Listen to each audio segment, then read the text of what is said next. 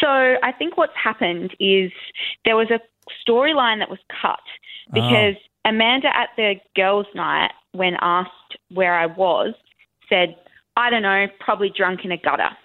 Oh, now, right. we'd been speaking the day before, texting amicably. So when I found that out, I was furious. Um, I didn't confront her about it because I just didn't even want to talk to her after hearing that she spoke to me about that. And the reason why she spoke about me like that, not that it's an excuse, but this was the explanation, is because she heard that Natasha and I were going to go to the girls' night, uh, to the reunion as a couple.